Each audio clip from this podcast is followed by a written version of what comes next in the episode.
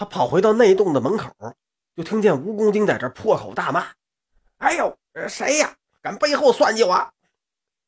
这怎么回事啊？刚才六娃不是拿了个空酒壶骗这小妖开的门吗？小妖们闻见这个香味，把门给推开了，就看见地上有个酒壶。一个蛤蟆精过去伸手给捡起来，打开一看呀，是个空的，给他气得一甩手扔了。哎，谁那么缺德，拿个空酒壶放这？啪！这酒壶摔了个粉碎。结果好巧不巧啊，那个蜈蚣元帅打这儿路过，他自从被蛇精猜忌啊，还是心灰意冷，打算去见蛇蝎二妖告老还乡，回去养老去了。结果这小妖气得把酒壶给扔出去，摔碎了。这碎片啪一下，正好崩到蜈蚣精脚上了。哎呦！他这脚啊，上回让那火娃连拿斧子砸带烫，还瘸着呢。现在又让这碎片给扎破了。本来他就一肚子气呀，站这就开骂。不光那蛇精恨他呀，他也恨那蛇精。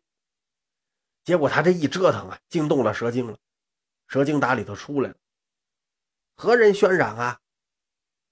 蛤蟆精一听就赶紧解释：“哎，禀告夫人。”小的刚才无意伤着元帅，所以元帅生气了。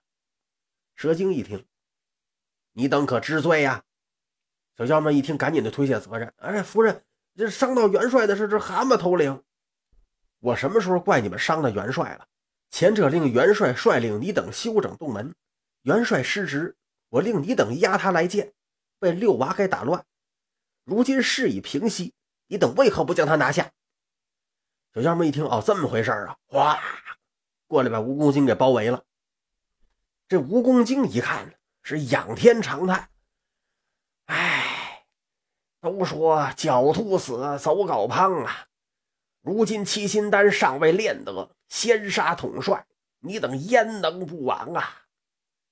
说完了，他是万念俱灰，拿过一根狼牙棒，照着自己的脑袋，啪！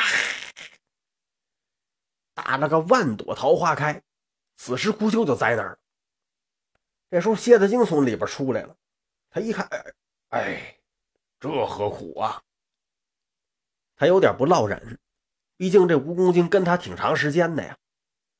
就听蛇精说：“大王啊，这厮要学蛛网，终为一害，他是死不足惜。来呀，把尸体拉出去处理掉。”是。有小妖拉着蜈蚣精这尸体就出去了。蝎子精愣了会儿神儿，哎哎哎，对了，夫人呐，这咱们这如意丢了。呃，刚才我这睡醒了，一看我手里的如意变成这瓶子了。蛇精一听也是大吃一惊，而后冷静下来说：“无妨，我们还有那黑葫芦呢。”蝎子精点了点头，俩人转身回洞。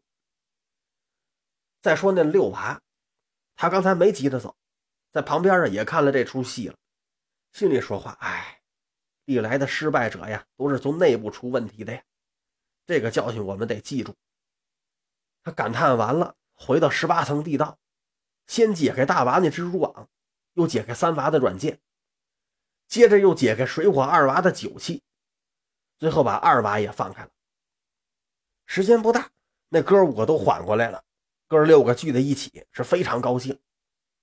三娃就说：“哎，哥哥兄弟们，我们还得去救七弟呀。”六娃点了点头，嗯，呃，除了七弟，爷爷也被抓来了。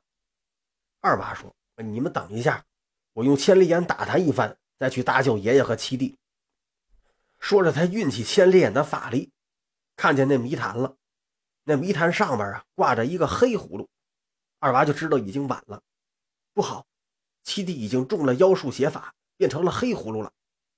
水娃叹了口气：“唉，历来做大事难免坎坷呀，这种事儿在意料之中。”大娃想了想：“呃，二弟呀，你可再打探一下爷爷的下落。”二娃点头，再次运起法力，可是他用千里眼看遍了整个妖洞啊，就没找着爷爷。哎，这怪事儿了啊！各位哥哥兄弟啊，这洞里没有爷爷的踪迹呀。水娃一听。呃，要不然我们抓个小妖拷问一下吧。大娃说：“五弟言之有理，诸位兄弟听我一言，我等需齐心协力消灭妖怪。呃，三弟、六弟，你们前去搭救七弟，一定要毁了那泥潭。呃，二弟、四弟，你们负责牵制妖精。我和五弟去探明爷爷的所在，